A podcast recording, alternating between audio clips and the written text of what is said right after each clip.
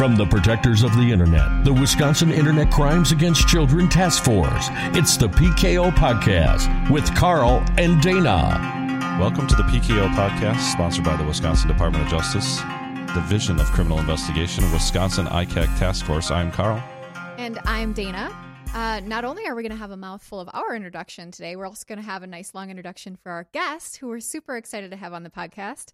Um, today we have Joe Laramie joining us from the National Criminal Justice Training Center.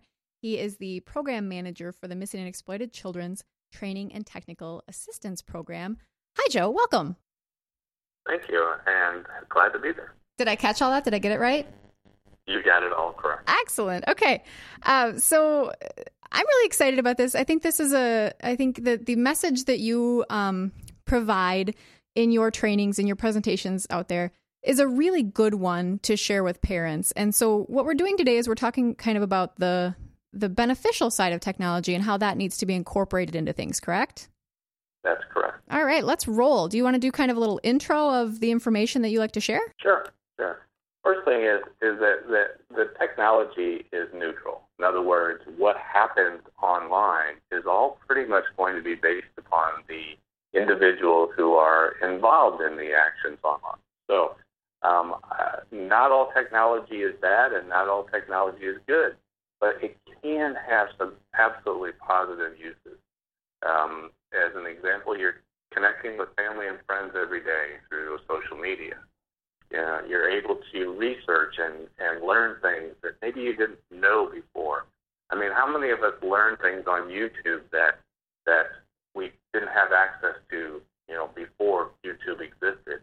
Yeah, Um, Carl um, talks all the time about how he learns how to do stuff around the house with YouTube. Yeah, I put up a, uh screen door with YouTube. Absolutely, absolutely. I learned how to fix my um, my leaking faucet the other day, and and I'm learning how to play the guitar right now. And all of this is coming from from the skills that someone else has posted online to help me. Yeah, when we go out and do our presentations to parents and to community members, I think that's some. We always start with that the idea that um, things aren't that different. It's just a, a larger platform for kids. Um, but then I think when we start talking about the risks out there, sometimes that gets a little bit uh, scary for people when we talk about all the different risks that that are out there online. And our natural reaction is to shut it down, to control it, and to um, make sure that there's nothing that they can ever do that would harm them. Well, uh, that's a, a really um, uh, simplistic idea, and it's not realistic for our kids to, to control everything that they do all the time.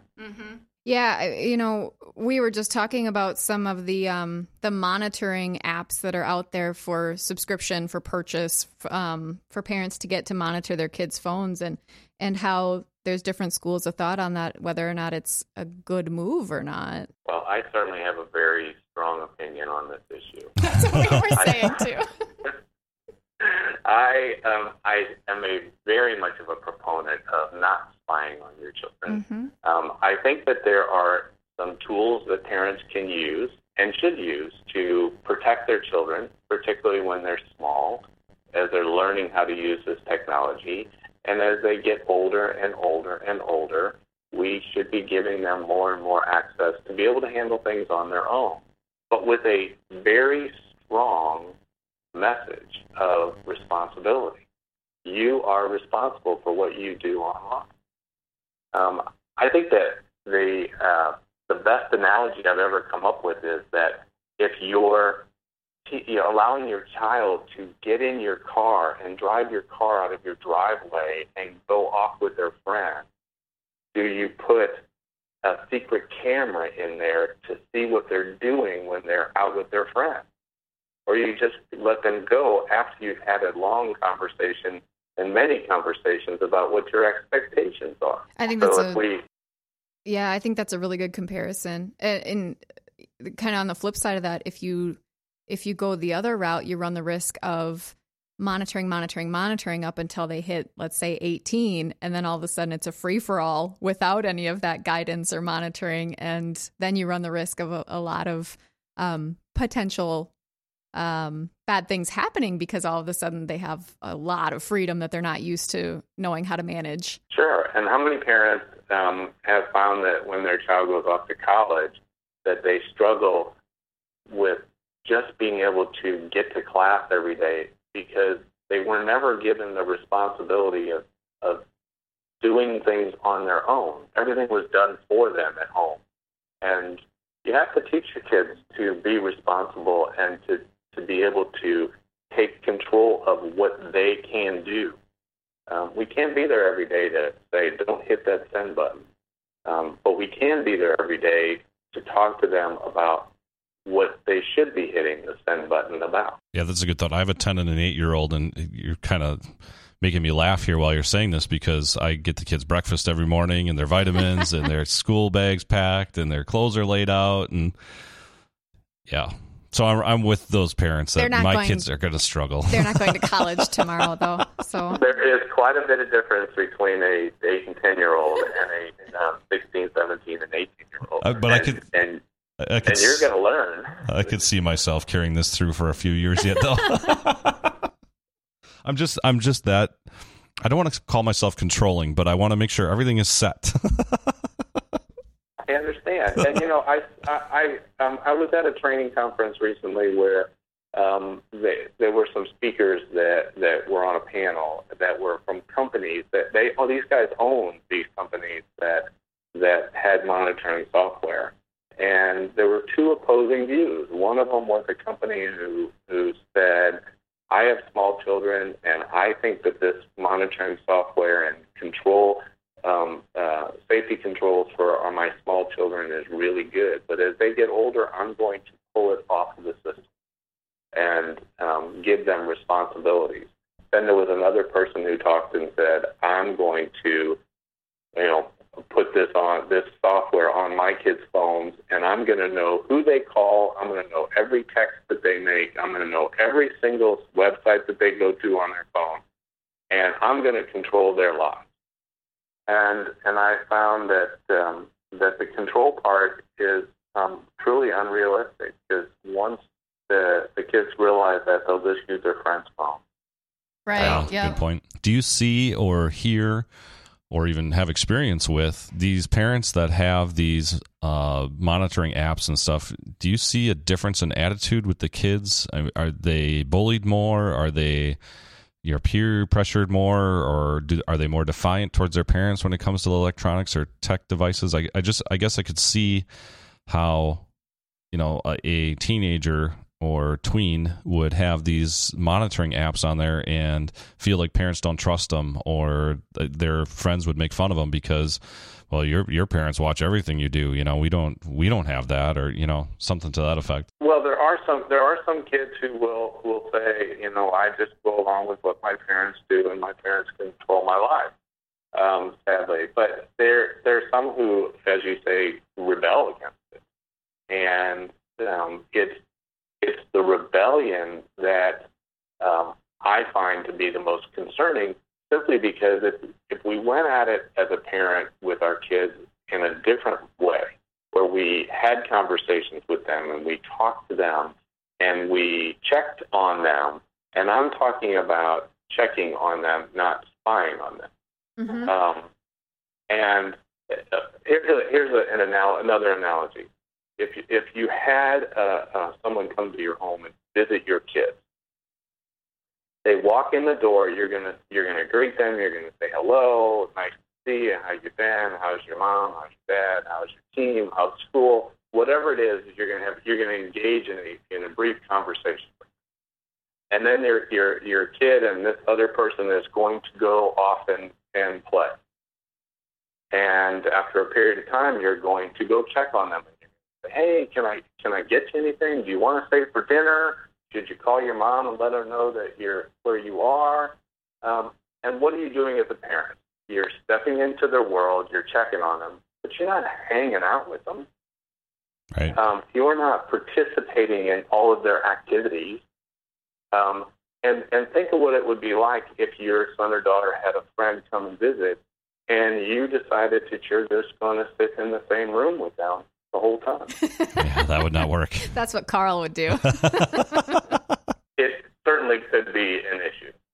Yeah, It absolutely. could be. I think I uh, again think that's a wonderful comparison to kind of um, point out this perspective on things. Do you, Joe? Do you have specific uh, recommendations, I guess, for parents on how to go about some of these things, how to kind of look at it from this aspect, and maybe um, get themselves to pull back a little bit? Well, I think it all starts with talking to your kids. Mm-hmm. And when you talk with your kids, it, it shouldn't be just a one-time deal. It should be um, uh, re- repetitive. Um, like my my best analogy is a driving lesson where um, parent teaches their kid how to drive. They they teach them how to make the car go forward and backward and left and right. They teach them about the rules of the road, what the signs mean, what the lines on the road mean, the, um, all of the, the details that go along with making it safe to, to drive that car. But the most important thing that a parent does is that they have a conversation with their child about what they expect that they're going to do with the car. And do they have it just one time? No, they have it many times. I had a parent tell me, I got all this extra time in the car with my kid when I taught them how to drive that I never would have had if I hadn't taught them how to drive. And was able to talk to them about what I expected of them, not only in the driving part, but in their life part. So it's those conversations where you're breaking down some barriers and making it easier to communicate. And and, and there's another tip. Parents will sit in a room with their child and their kid texting someone. So it's like being on the phone with them. They're not talking; they're just texting. But they're but they're it's, it's the analogy is being on the phone.